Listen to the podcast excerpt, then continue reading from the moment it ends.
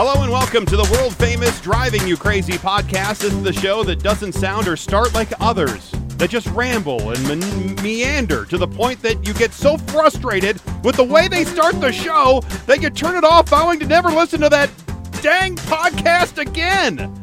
I'm the traffic anchor for Denver 7 News, Jayson Luber. I don't know what to say to that. Wow. I think you may be thinking of some very specific podcasts that we may have to discuss. Yeah. Uh, that is the voice of Nicole Brady, Yes, anchor, is, reporter extraordinaire, and our favorite co-host here on the Driving You Crazy podcast. I was listening to some other shows. I like to do sampling, Nicole, and I was sampling, and and sometimes folks they just get onto the mic and they just start rambling about whatever, and it is quite frustrating because you don't really know what they're doing, why they're doing it, who they are, mm-hmm. what who the voices are, because you need if, if you're not a recognizable person that has been doing this for a long time, people coming in and out of these things all the time. So- Right. Well, it seems these days anyone thinks they can have a podcast, right? right. Just as long as you got a phone, you're starting to record stuff, and that's not really how you do entertaining radio. And no, this is basically there's radio that's taped. production Yes. value to this. Uh, it's the same as when bloggers came out, and suddenly everyone was a journalist. And, Yes, you know, um, and and things change over time. But yeah, uh, I think I appreciate the production value on this show, the music, See, there the you go. the uh, introduction that we get every time, even though you are a very recognizable personality at this point. Well, thank you very much, Nicole. I appreciate that. Uh, we're going to talk. Uh, we, we all the time talk about distracted driving, right? Yes. Uh, so we're going to talk about the dangers of texting and driving in a different way because we, we all hear about different apps that you can get from your cell phone and, and even on your car that will help prevent you from being a distracted driver, just to stop you from texting and driving. But we're going to speak with a guy. His name is Scott Tibbitts. He's a chairman of Katasi. That's the name of the company. And he has this product called Groove.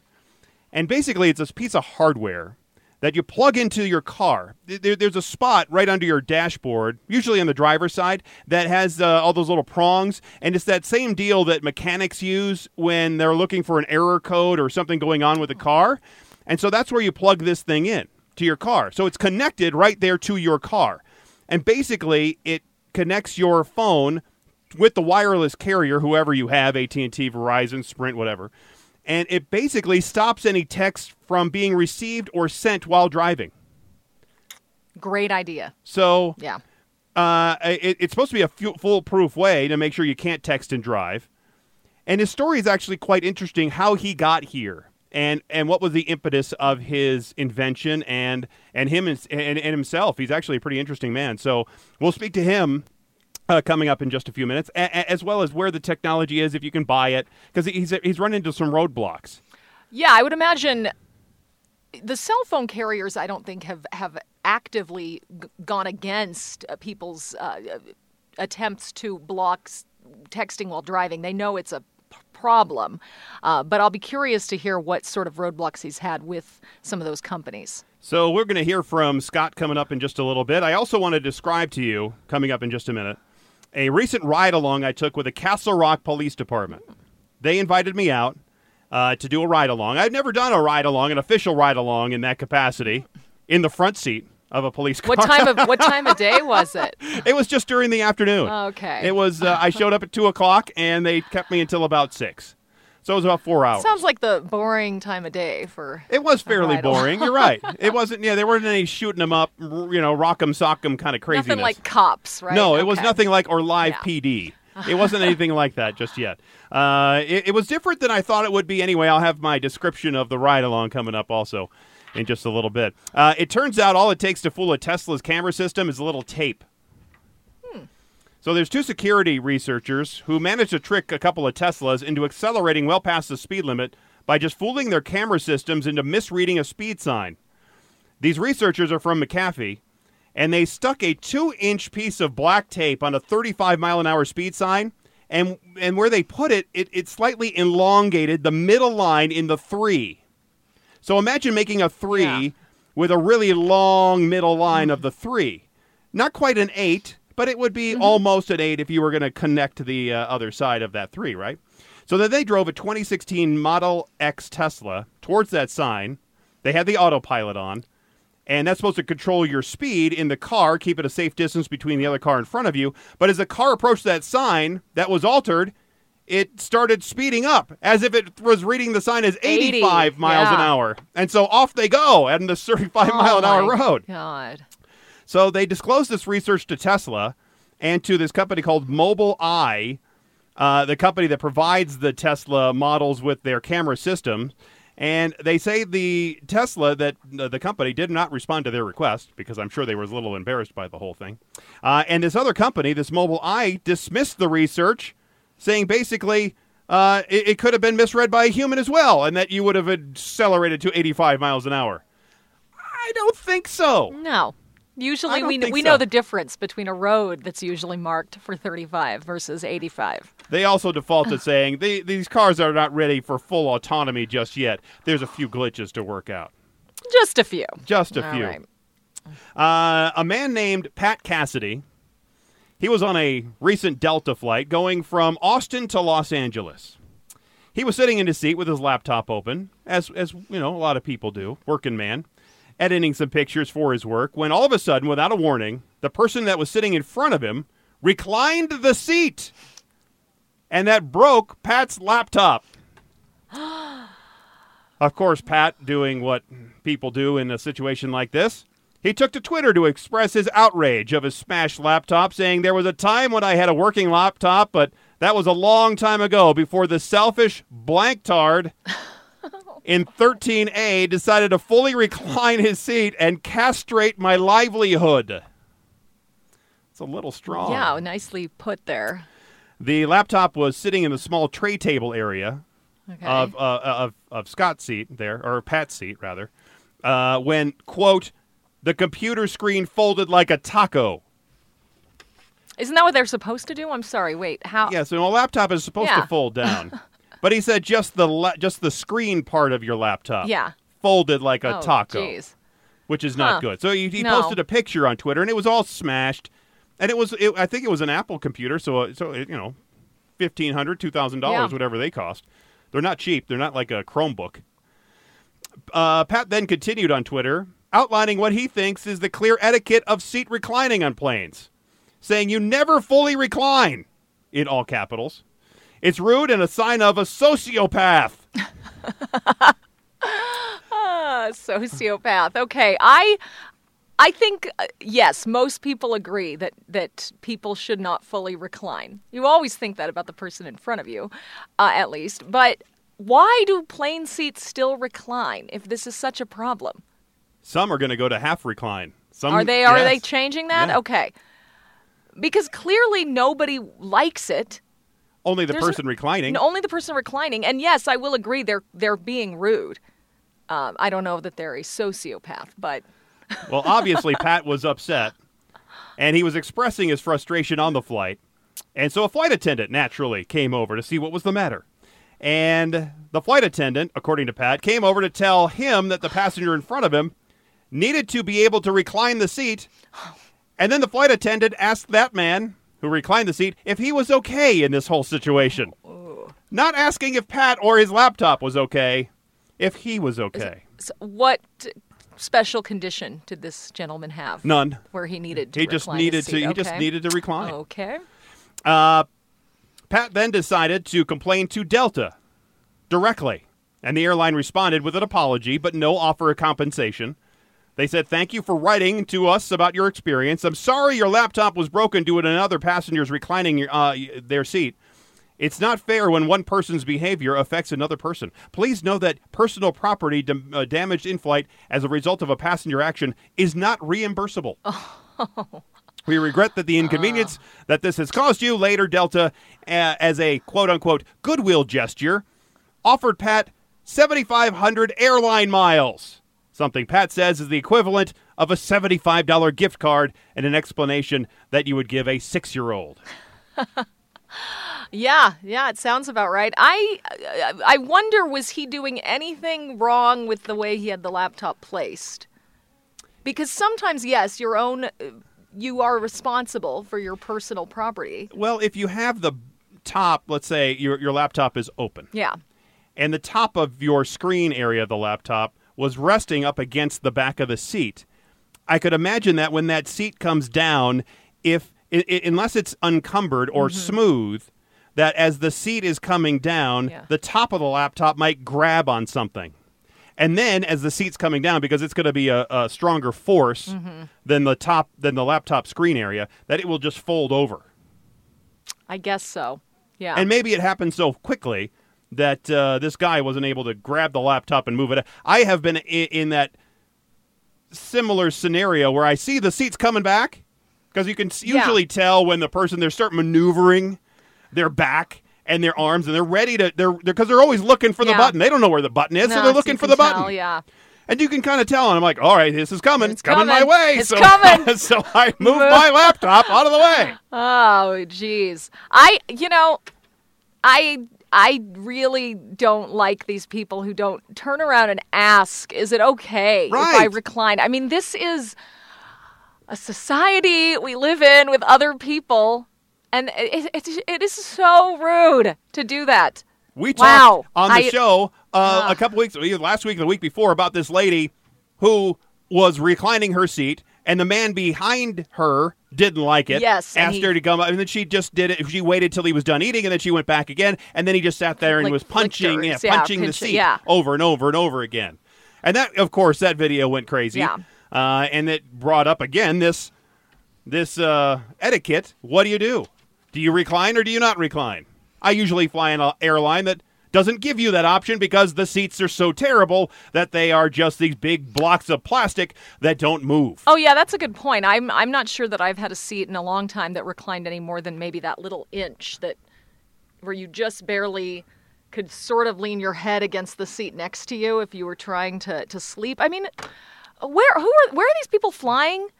Just sit in your seat, read your book.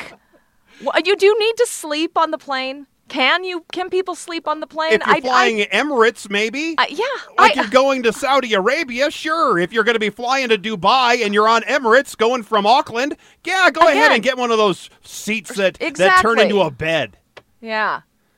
This is th- no, th- I don't know what to say. I don't I don't love the response of the laptop gentleman just because he was a little uh, used some choice language I, I don't approve of, but I feel for him. I'm I mean I do think you you know you need to take care of your own stuff because you have to deal with jerks in this world, but um but yeah, th- something has to be done.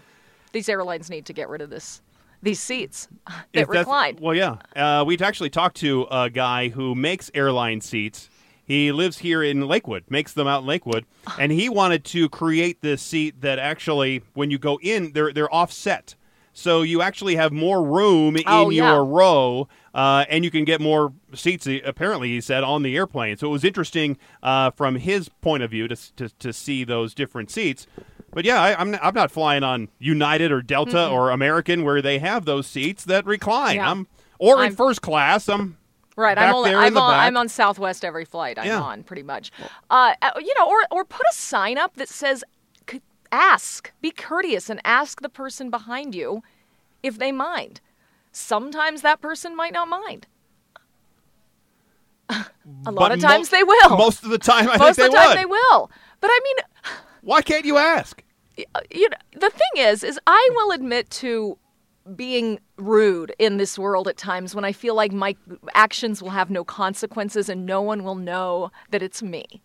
So the road is a great example of that, where I'm driving, I, I feel uh, important on this day and I'm late to something. And I, I admitted to this to Jason just this Yeah, oh, yeah. week that I drove illegally in the uh, HOV lane on Santa Fe for a small distance, Uh-huh. just a short distance. A short eight or nine miles. it felt short at that speed. No, I I was racing to get to pick up my kid because I worked. Uh, they shifted my schedule and I worked late that day. And uh, and so I, I you know um, so of course I'm I'm the most important person on the road. I, I I know I was doing everything that we hate about drivers on the road, uh, but I thought you know I'm just going to get in this lane, get there a little faster, and no one's going to if if someone sees me and uh, no, notices I don't have a second person in the car with me, all well, I'm never going to see that person again. So I didn't care Yeah. if someone saw me or not. I mean, unless a, a cop saw me, but um, but when you're in an airplane, you're right there with them. You have to fly the whole distance of this flight with that person. How can you? You're close enough to smell the other person. like that? it's a different world, Nicole. Uh, It's an internet Maybe they are social media world. sociopaths. I guess. I guess they are. That might be I guess what he's it- right. it's a it's a good explanation for those people. And and who who's to say that you didn't have a young child or baby? Well, a lot of times that's what I was banking on. No one would really notice if I had someone in, in my car or not. I mean, we had a. I. I know that that that's not okay, and I Why don't not? A ba- usually do. a no, baby no, a a baby. I would. ca- No, I'm saying I would count a baby as a person. I'm saying if I, but but I didn't have a baby with me, so so I know what I did was wrong. Um, I'm This is your sorry. penance. I'm sorry. This is this uh, show. Yes, You're making up for it right now. I was still late to get my son. Yeah. So. Well, he still loves you, I think. it won't be the first time mommy embarrasses him. Uh, so, have you ever done a police ride along? Um, not not a long one, like uh, uh, just for stories, maybe going and busting uh, puffer cars, things like that. Yeah. So I was presented with the opportunity Mm-hmm. a couple weeks ago to go on a ride along with the Castle Rock Police Department. They are in the south side of Metro Denver. And it was my first ride along, and I, I, th- I think I learned a lot from it. Um, Because you first walk into the police station, and they said, uh, Can we help you? And I said, Yeah, I'm here for a ride along. And they said, Okay, well, they, here, fill out this form that basically says you're not going to sue the cops if, if you get shot. Uh, and then they wanted my license, and they took a picture of my license, and it was a pretty interesting process. The whole form that they they filled out for me, and then there was this uh, sergeant guy. Brought me back to into the police station, brought me down to this uh, patrol area, and into a briefing room. A briefing room just like you would see on Hill Street Blues, or name another police show that you enjoy. Ooh, I don't I don't watch those. NYPD Blue. NYPD Blue. There you go. Yeah. You know, the rows of tables and the chairs and the person sitting up front, and, there, and there's that uh, uh, little lectern up the front where you could stand there and do your briefing, and a little monitor there in the corner as though they were talking about who the bad guys are of the week that they're looking for, and uh, some of the department inner office stuff that was going on. So it was a time for those officers, and when I went down there, there were three officers, patrol officers, a sergeant, and some other guy that was leading the meeting. So five of them. And so this was the afternoon shift. They work basically 10 to or 2 to midnight. I think they work four tens is how they do it. okay. Uh, so they're on from 2 to midnight. Uh, I think 4 days a week. Uh, so I was assigned to Officer Joel. He was pretty young. He was only a couple of years a cop. Um, and he actually started as a junior volunteer helper when he was in his teens, like 14 years old. And he worked his way up after high school and, and went to the little police training deal and, and now has become a police officer. He, I guess he's always wanted to, to do Sounds that. like so, he has, yeah. Yeah. Uh, so he gave me a tour of the police department, walked to where the chief was. I had a chance to meet him for a few minutes. Nice guy. Uh, saw the dispatch center because they have their own dispatch center in that police station. And that's where the dispatcher showed me how they do what they do and where their zones are and what happens when a call comes in and how they handle all that stuff. So that was pretty interesting. And, she seemed like she was a viewer because, you know, you can tell the people who watch you on TV Just the way they look at you, Yeah, yeah. right? You can just kind of tell. That second glance, the the where Oh, yeah, do I where do I know you you. from? Um, so that was that was pretty interesting. All right, so we went back outside and uh, met a couple of the other officers who were coming in. They, they actually one of them, this guy TJ, he was a viewer, watches every single morning, just loves watching, which is kind of funny. Uh, and uh, talked to him for a few minutes just about whatever was going on. Not, not nothing really going on. But so we're going out with Joel, and he was describing what his idea of policing is. Now, he doesn't work for the traffic division. He just works as a regular patrol. So I thought we were going to go to different calls of assistance of some sort or uh, just look around, drive around the town and look for crimes. and that's kind of what we did. We ended up going right over, just down the road, half a mile away from the police station, is the Safeway. We pull into the Safeway. I'm like, all right, what are we doing? And what he likes to do is he drives up and down the aisle of the Safeway Okay. and he's looking and he's profiling different cars. And he's and he's looking at the different and when he sees one that he thinks is suspicious, he's usually looking for crap cars, something that might be damaged, something like that. So he's he's he's profiling the cars, and then he runs the license plate, and he tries to see if if something for the driver or for that vehicle comes back as uh, bad. To find out if they're going so- to do what. So that so in in one instance, so we're there at the Safeway. He he puts in one of the license plates, and it came back as the driver had a suspended license for previous DUIs, and wasn't supposed to be driving. Did had a suspended license, uh, and so. We went around to the side of the Safeway just so he could see where that car was, and I was asking, "All right, so how do you, how do you know it's not this guy's wife or a daughter or son or whatever, somebody else who's driving the truck. And he goes, Well, I have the description of the person that's not supposed to be driving right here. A middle aged man in his 50s with a you know, weight and height. Right. And so here comes this guy that matches that description, gets in the car, and then pulls out and then starts driving away. Now, the officer says he can't pull over anybody in that parking lot because it's a private parking lot. He has to, and he had to have, quote unquote, the probable cause to pull somebody over. Sure. So at the stop sign, leaving the Safeway, the guy made a right. Well, he didn't use his to- turn signal, Okay. and he didn't make a full stop. He did one of the rolling Yeah. stops, and so this the the you know Officer Joel slams on the gas, and we're, we're, we're after him. It's it's Oh, on. my. And then the uh, guy again didn't go through another ro- stop stop sign, a rolling sign, and so we pull up right behind him, and we, they threw he throws on the lights, and we pull this guy over. So so Officer Joel goes walks over there to the car, and just just to talk to the talk to the guy. Well, obviously he didn't have a driver's license. Mm. Actually, this guy gave the officer his passport as identification. okay. Not a driver's license. So Officer Joel comes back to the car, and it, it- he because he his whole idea of pulling this guy over was to take somebody to jail. That's Yeah, that's what he wow. wanted to do. He wanted to take somebody to jail. He doesn't want to go get small fish. Yeah. I was pointing out in that Safeway parking lot a lot of expired driver or Oh, uh, okay, tags. but he didn't want that. He didn't yeah. care. One of them was expired since April of last year, a temporary tag that I spotted. And I said, "What?" And he goes, "Well, what, you know, he's looking for the No, big big fish. fish. He wants big fish, not the small. He doesn't want minnows." So he goes and he comes back. So I'm still sitting in the car the whole time. He goes out, comes back, and he says that he's not going to take this guy to jail. He's just going to write him a citation because this guy apparently shattered his wrist and he's in a cast. And it would have been a bigger challenge or, or some more inconvenient for the for the officer to take this guy to jail, having to deal with somebody who has a medical condition, i.e., broken wrist, than it would be if he was perfectly healthy. And he didn't want to deal with any of yeah. that stuff, Fascinating. which was surprising. he just didn't care. So he, did he let the guy drive away? So what he did is he gave him a ticket, Okay. And he has a little uh, uh, deal with you know the the the SCMOD, the computer system there in his car, and then he has a printer above uh, on the on the roof of the car there, and so he prints out the citation, and he hands it back to the guy, and he makes the guy park in a parking lot that we were right next to, and call somebody to get a ride, but he just made him park there, and then we left.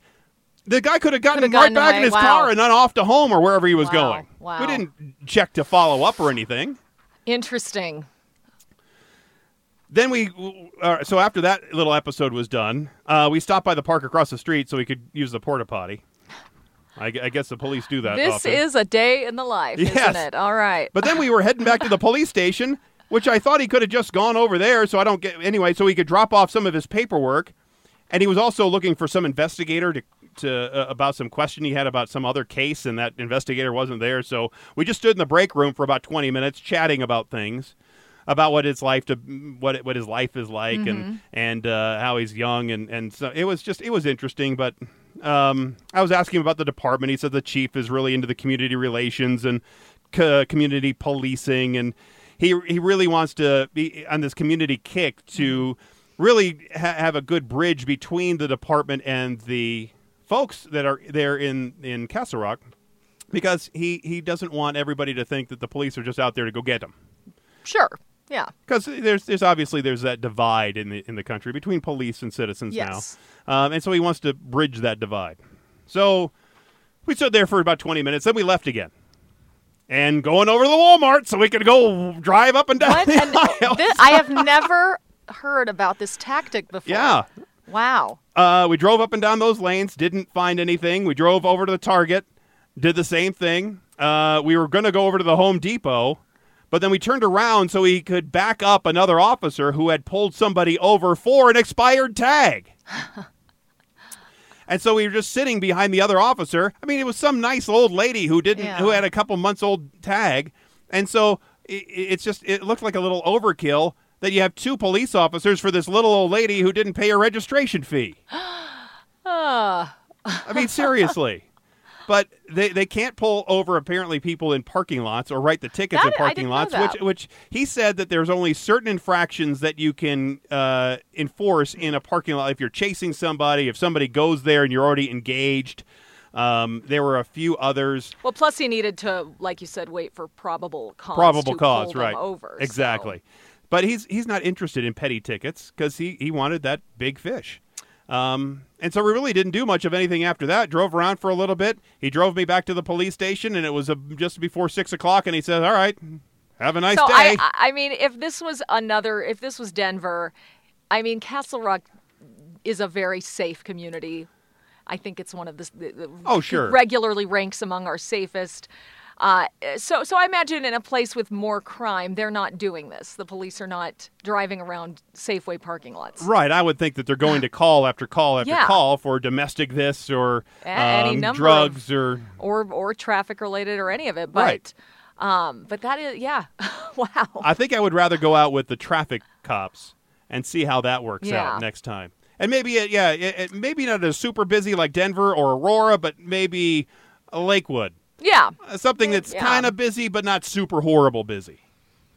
I think that would be interesting to compare your two experiences if you uh, if Yeah. you get the chance again. Yeah. So you know that was that was that was my little ride along. Well, it's always fun to see what that is really like. I think few people get a chance to really know what that's like to be uh, in the in the patrol car and what a police officer's day actually looks like. yeah. And I, you know, even it's funny. Even the most law-abiding of us, we all are a little scared of police. Uh, you know, when we pass Well, sure. them on we, the and, road, we, and we talked about that. yeah. That people drive Yeah. differently when they're. Uh, and I asked him that if, if if they drive differently or act differently. He goes, yes, they do, definitely. And there are times that he wants to get through traffic, and people are just trying to go as slow as possible and are freaked out.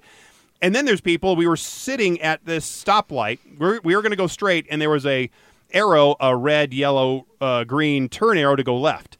So it was on green, went to yellow, and then some. Then it switched to red, and somebody still went through that left turn arrow, the red arrow, and he just whatever, didn't care, did not care at all because again, small fish.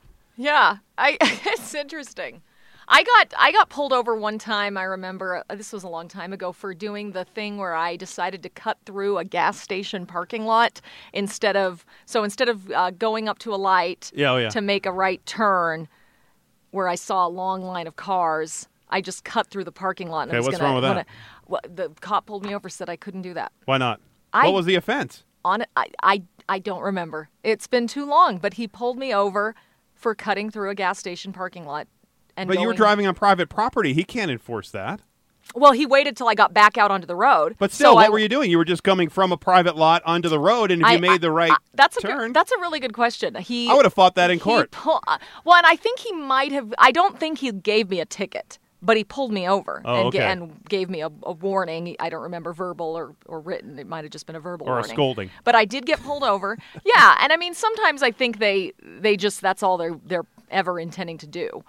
Um, and me, I, I don't know. This was a while ago. Maybe thought I was just some young kid who needed a lesson in etiquette there. But um, but I always appreciate actually on my drive in the morning sometimes when I see a, a cop and and I'm going a little fast and I slow down Yep. and if they just sort of look the other way and I figure okay they know that that I'm probably going to drive slower now because I saw them and Well, he, and he said that if he was going to pull somebody over for speeding, it usually has to be 10 miles an hour or over because Okay. that's where bigger money is. yeah Again, They're not going to pull anybody over uh, really under five. I'm So- always going 10 miles or over.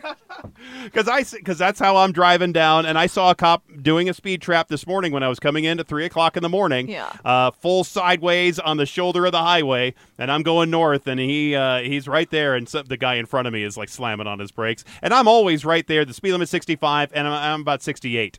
Had the cruise control set at 68 as I'm just driving through, and I let people go by me all the time. It's great. And somebody got pulled over. I put it on my uh, on my Facebook page uh, a week or two ago. Somebody getting pulled over for that exact same move, passing me, and boom, gets gets pulled over. But uh, yeah, they won't pull you over if, unless you're going because because they want the bigger tickets, the bigger Yeah. fines.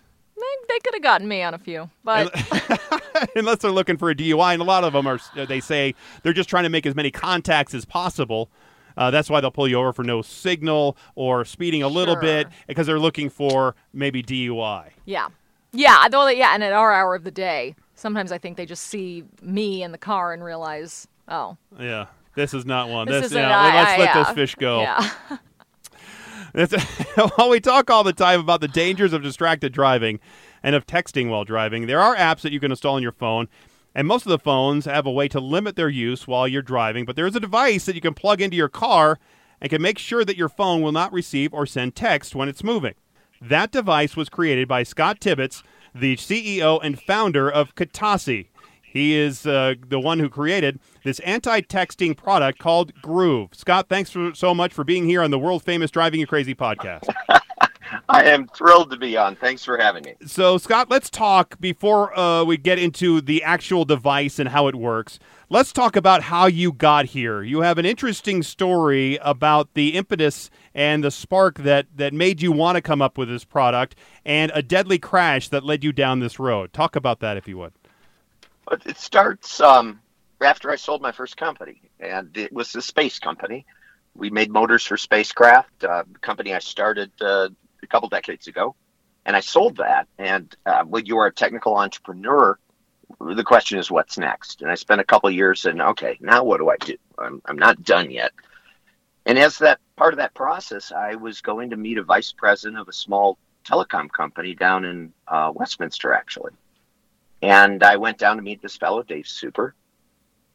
I went through the intersection that was right in front of the, the office, and there was some glass in the intersection. And so, you know, you just notice those things. And I went in and I asked for Dave, and they told me that he'd been killed two hours before in that intersection. Wow. And when I just um, driven through, he'd gone out to lunch, and they saw sirens went out there, and he'd been T-boned by a texting driver.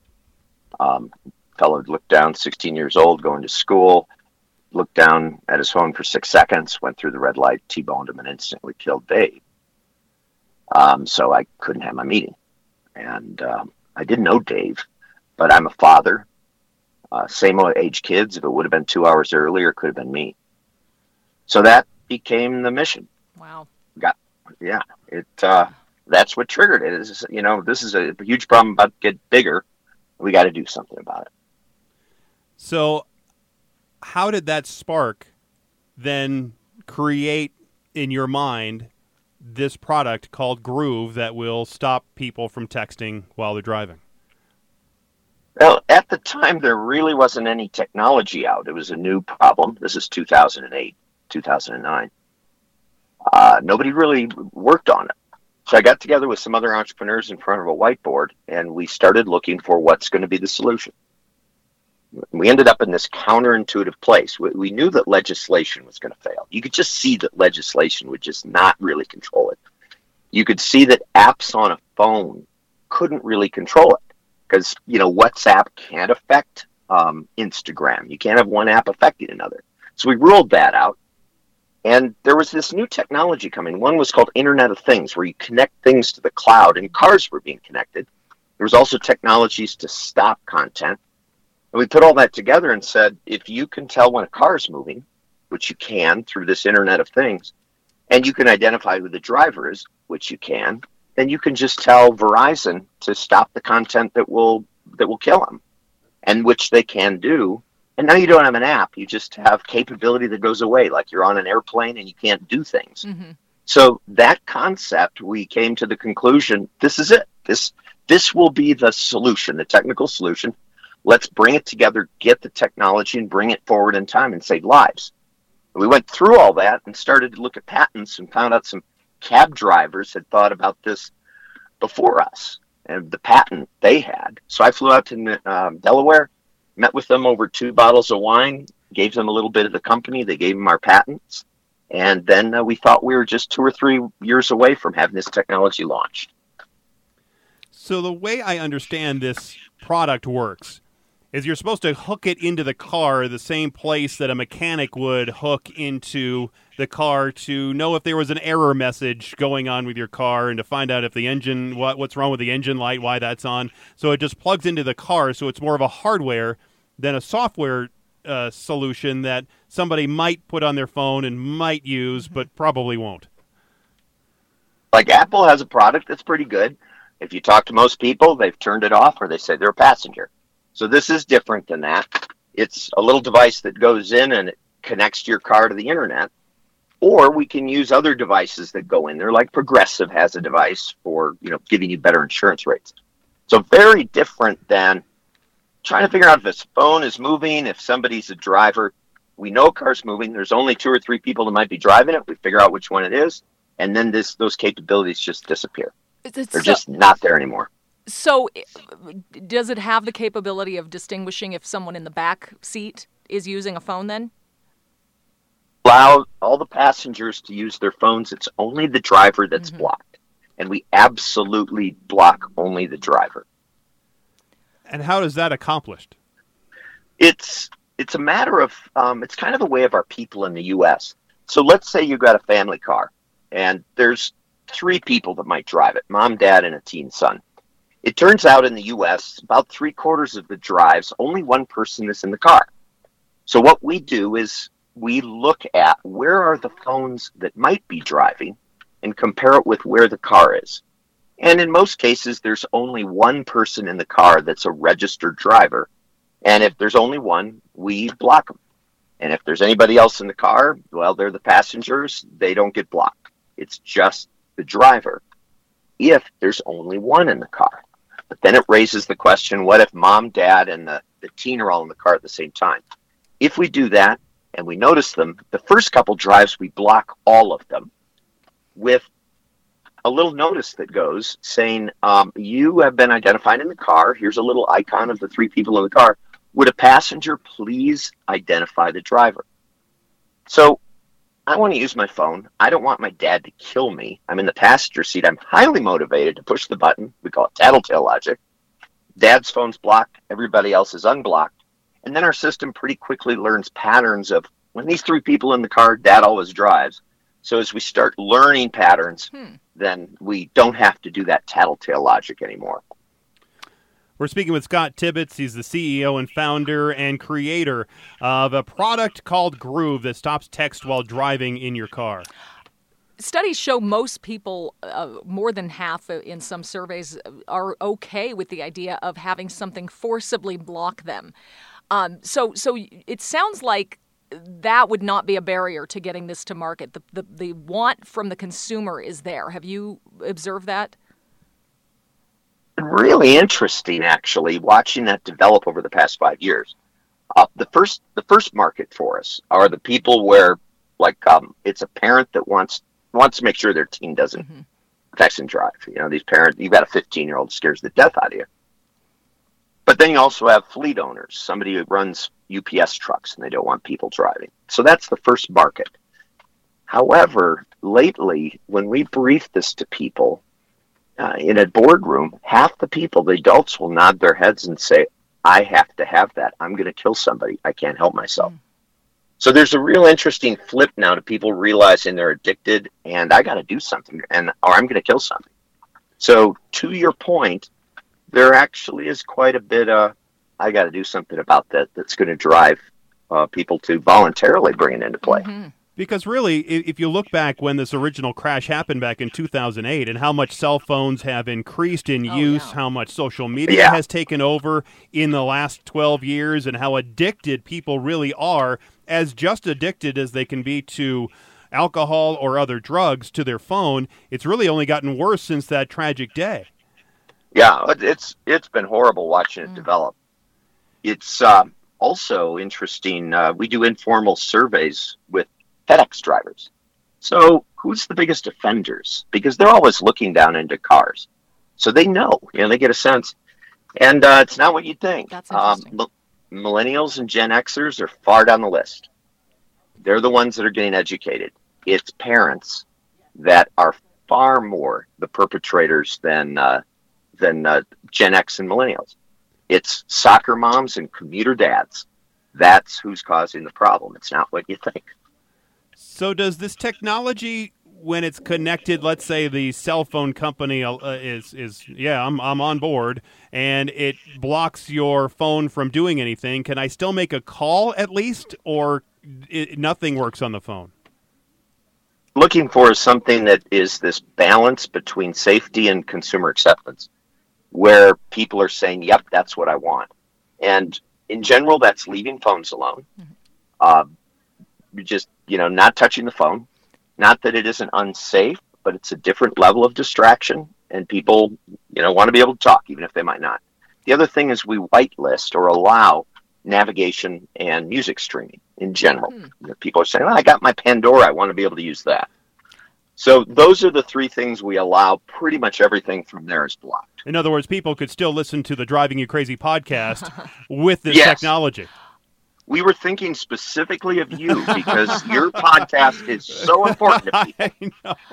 Well, that's fascinating that you can distinguish uh, from from some of those services, and then and then is it only uh, applicable when the car's in motion? Does it uh, or or on or off? How does that work?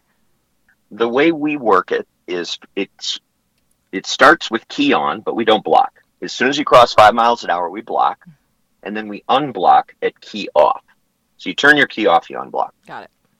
And to that point of how things have matured, six years ago, people would say, but I need to re-engage it at a stoplight. You know, I might be stopped and mm-hmm. need to mm-hmm. do something. Nobody says that anymore. And the reason is because they're stuck behind some jerk at a green light that's still looking down at their phone. And it's just been interesting how yeah. nobody raises that issue anymore because it makes them so cranky what people do at stoplights now. Speaking with Scott Tibbitts, he's the CEO and founder of Katasi and creator of this product called Groove that stops text while driving your car. And Scott, as I understand it, you've had a heck of a time trying to navigate your way with the telecom companies and getting them to be on board with this. Tell us about this fight that you're having with the companies that uh, we're running our cell phones through. So, um, to that point, as as you're listening to this, this podcast, you get to this point, you go, "Wow, this is great. Where can I get it?" That's what happens. The story's great up until this point. We went to AT and T with this technology, and this is back in 2012. And at very high levels, AT and T said, "This is the solution that will work. Other solutions weren't, won't." And we started getting traction. And then all of a sudden, as it got up into the very high levels of the company, everything started slowing. And I got a call saying, you know, we know this is the way to do it, but we don't want to, you know, jump into this pool. We're just going to do an app. And we know the app isn't effective, but, you know, we just want to touch our toe in this. Hmm. And so AT&T stopped talking to us. They never said no, ever, from probably liability reasons, but they said, ah, let's wait a little bit. And then we went to Verizon very similar situation where huge enthusiasm for it worked its way up to the C-level. And uh, we heard that um, at the C-level, they say, you know, let's not rush. Do we really want to get into this? And the sense we started getting was similar to like the gun lobbies and the alcohol lobbies of guns don't kill people, people kill people. Right.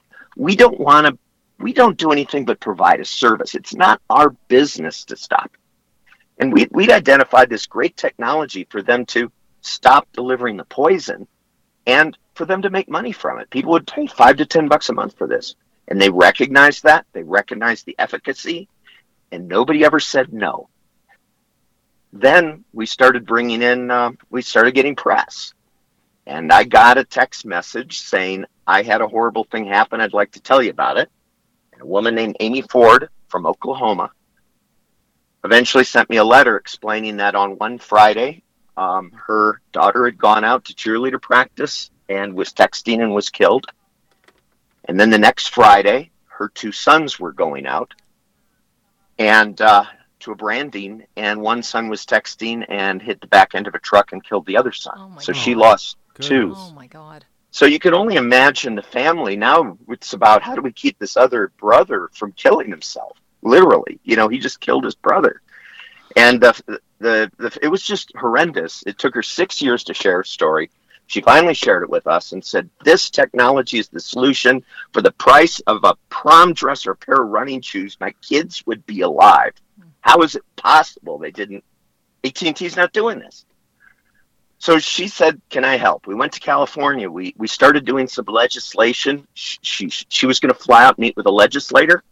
That legislator got on a plane going from Sacramento to Burbank, and two lobbyists from one of the leading telcos got on, sat down next to him. When he got off the plane, he he he called back saying, "Not only will I not support this bill, but I'll kill it if you try to put it through." Wow. This was our champion. Chief of staff was on that plane, saw what he did, quit the next day because it was just so Oh. horrendous what the telcos did. And and to that point, we're running um, legislation in Colorado. We were doing it last week, and we had the support of both Democrats and Republicans. And it was a bill that did nothing more than say that the telcos should offer this to customers that want it. It only costs about $3 million for them to deploy it. And one week before the vote in the committee, um, one of the major telcos put $150,000 into a super PAC and brought out 10 lobbyists.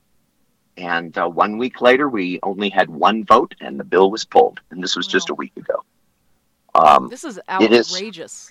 it is mind numbing Ugh. to watch. We met with the lobbyist afterwards. They conveyed that, yep, this is probably the best technology. Um, yep, I would like it too. But, um, you know, we're just waiting for somebody else to do it so that we can be second. Nobody wants to be first. I can't understand why the telecom companies wouldn't want to champion this and say we are helping you, we are keeping our subscribers, our our customers alive. We're offering this super safe product and instead that they're killing it on a state by state by state level. It it just It is doesn't really make any it, sense it at doesn't. It doesn't. And it, it particularly when you look at something like the It Can Wait campaign, which I think has probably had about $100 million put into it. Mhm. um, and sponsored primarily from AT and T. Um, great campaign, hundred million dollars. Cost four million dollars to deploy this. Wow. Um, probably would have saved ah, hundred to a thousand lives by now if uh, we would have jumped on it back in 2012. And what we hear from everybody in a telco at this high level is, you know, I want it to go away too, but we're you know, we got other factors at play. We have liability. We could get sued if it doesn't work. Um, is it really that good a business case? Do we really want to change our network just to make fifty million dollars? Um, we got we got other things to do to provide a return to the shareholders, and we hear that over and over again. Is this a, a, a difficult? You said change to the network. Uh, what what exactly is uh, the the difficulty for them uh, to to implement something like this? I'm going to put an asterisk here and add something, and then I'm going to jump into that question. Okay. Uh, the big telcos, the two big ones, have been resistant and going to a lot of trouble to be resistant. Uh, Sprint, in particular, has had the courage to move forward with this.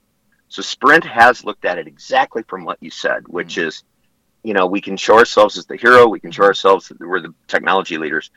We do have a contract to deploy with them, and we're really excited about it. It's just on pause as this Sprint T-Mobile merger happens.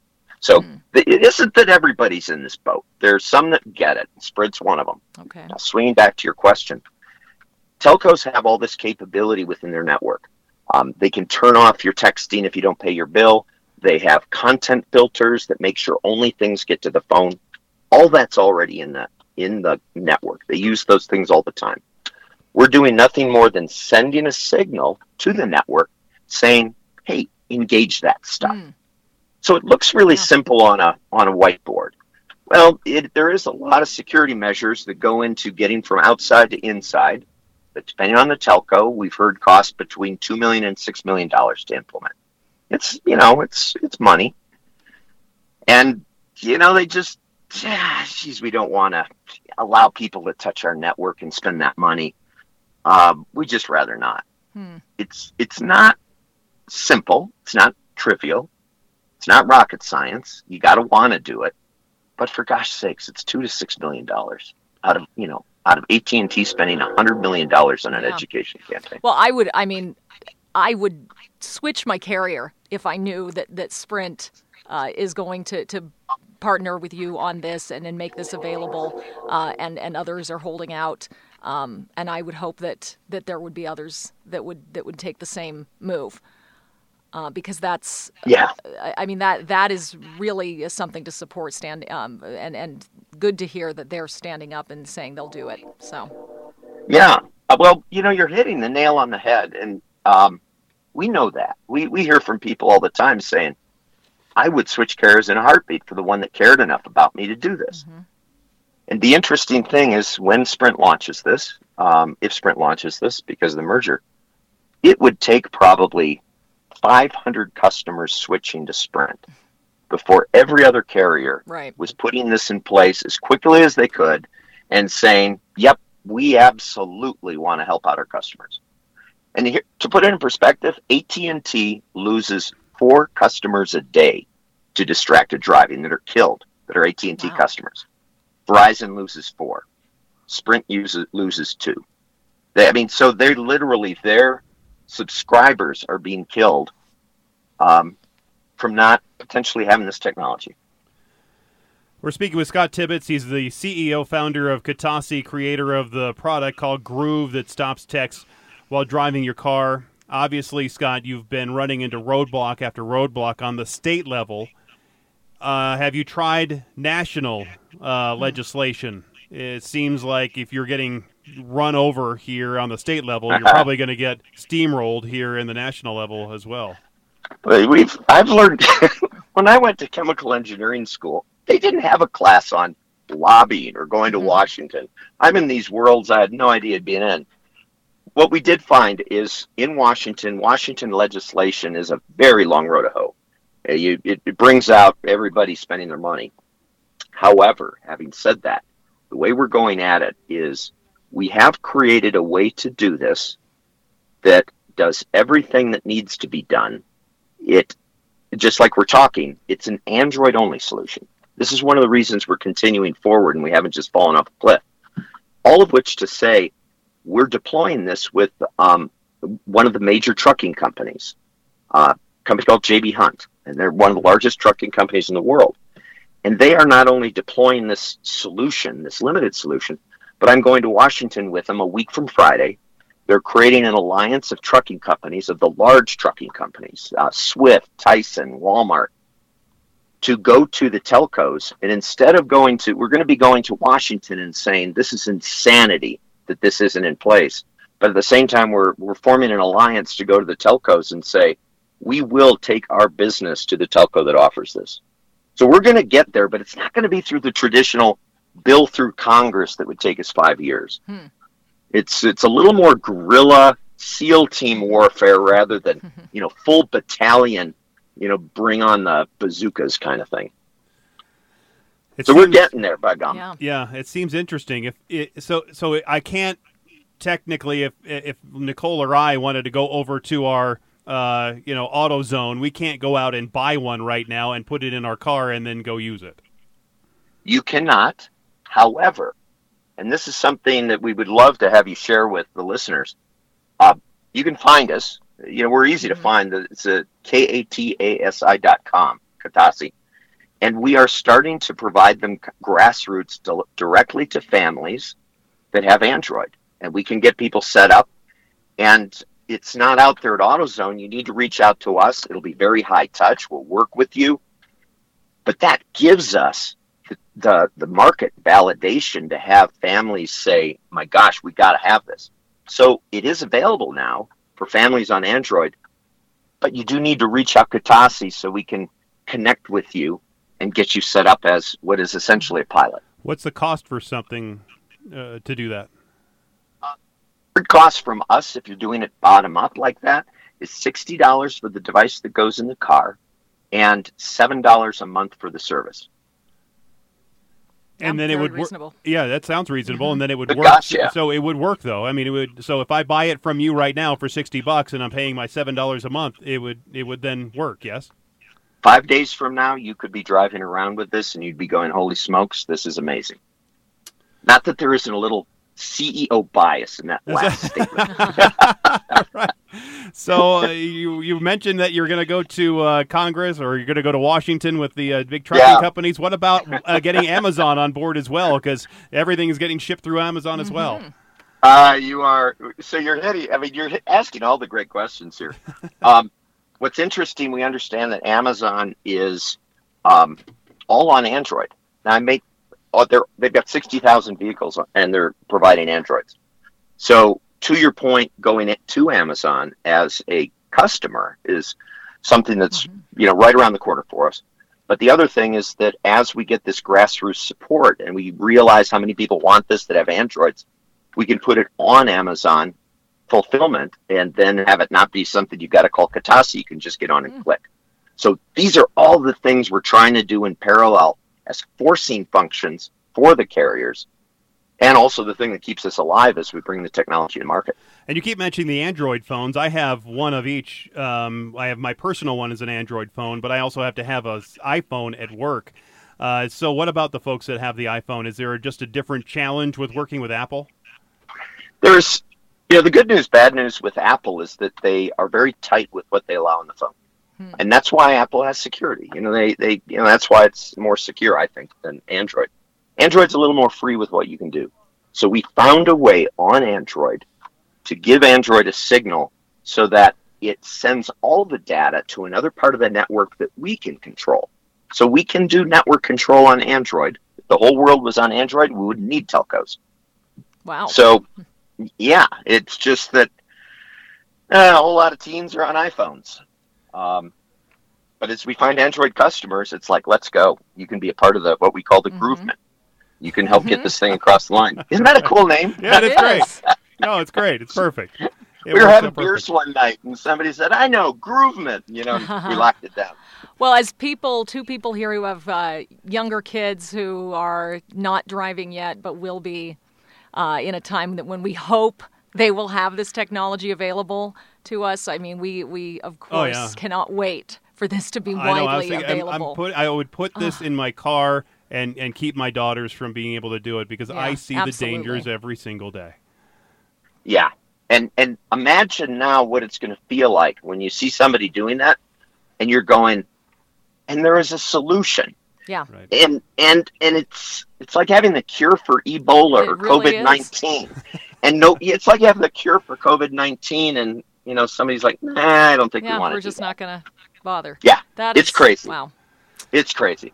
Well, so I know we're at our time. I would really ask that you send people to, or people that are listening, go to www.katasi.com, both to join the groovement, but also send us contact if you want to be part of the, you know, the point of the spirit, and be the ones that are saying, hey, this works. I want everybody to have it.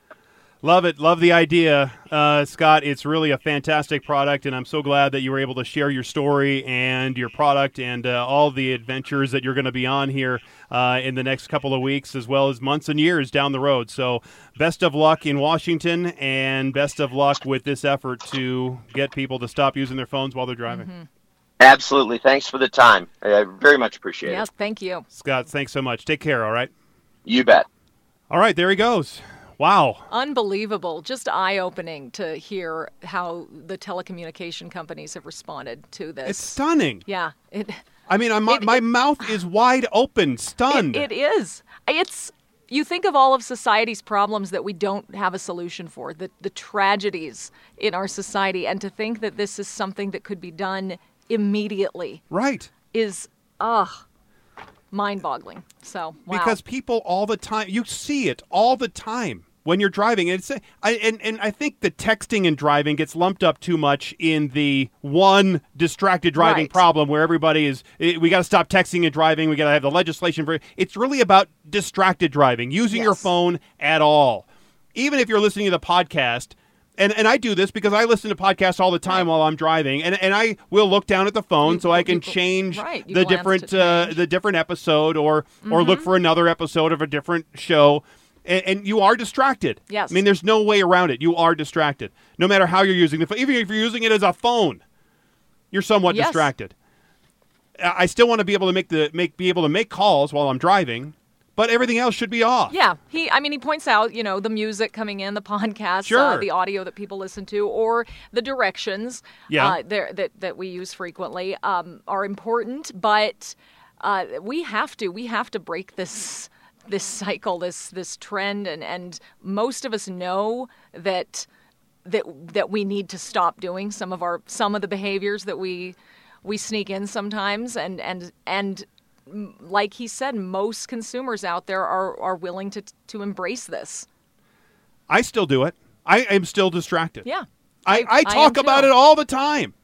I and I am still distracted, and I still am out there do you know, and, Yeah, and I I'm know I shouldn't do it. I know I'm guilty of the, the light change where uh, where I'm the one sitting there, um, stop holding up the green light even. And Um, just like you said, I, I would do yeah. this in, a- in a heartbeat to, to keep my daughters Yes. from texting. Because we just allowed uh, my daughter to have one of my very old phones and start just texting. I actually got her a Google voice number. So she can now start texting her buddies, but it's only over Wi Fi. Her phone only works over Wi Fi, Yes. and I only have it connected at the house right now. So she's, she's dipping her toe into the waters Mm-hmm. right now but it's already starting to consume her a little bit. Um, and it was also an experiment on my part to see how much it's going to affect her. yeah, Um, it's nice that she can chat with her friends, and that's what she's been begging for because all of her other friends are, are talking to each other at, at night, but now it's starting to affect her a little bit more. So Ugh. we'll see about putting them out. I, I don't know, but uh, it's hard for them because it is so addicting and it, and it triggers. We've heard from scientists and doctors that it triggers those pleasure sensing regions in the brain, yeah.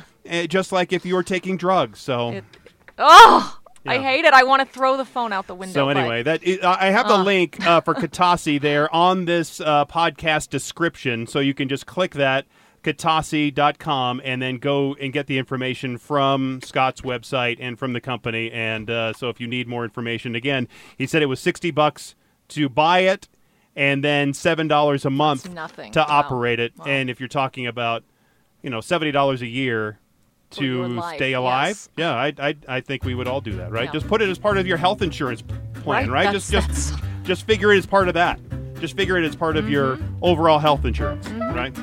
Anyway, thanks again to Scott for uh, being here on the show. Nicole, you did, of, Of course, awesome work again as, as Joseph was just, out today. Just the bare minimum. Here, Yes, but uh, You're but the it was a, best. a great a great conversation. I'm glad I was here for it. No, you're the best. Thanks again uh, for you folks for listening. If you want to get a hold of us, 303 832 0217. We're always taking the voicemails if you want to leave us one. Thanks again for listening. And until next time, I'm Jayson Luber, the traffic guy. I'm Nicole Brady. Be safe and as always, happy motoring.